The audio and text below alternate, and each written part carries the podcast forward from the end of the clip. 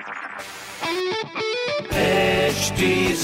Cast आप सुन रहे हैं एच डी स्मार्ट कास्ट और ये है लाइव हिंदुस्तान प्रोडक्शन हाय मैं हूँ आरजे शेबा और आप सुन रहे हो आगरा स्मार्ट न्यूज़ और मैं आपको आपके शहर आगरा की खबरें देने वाली हूँ।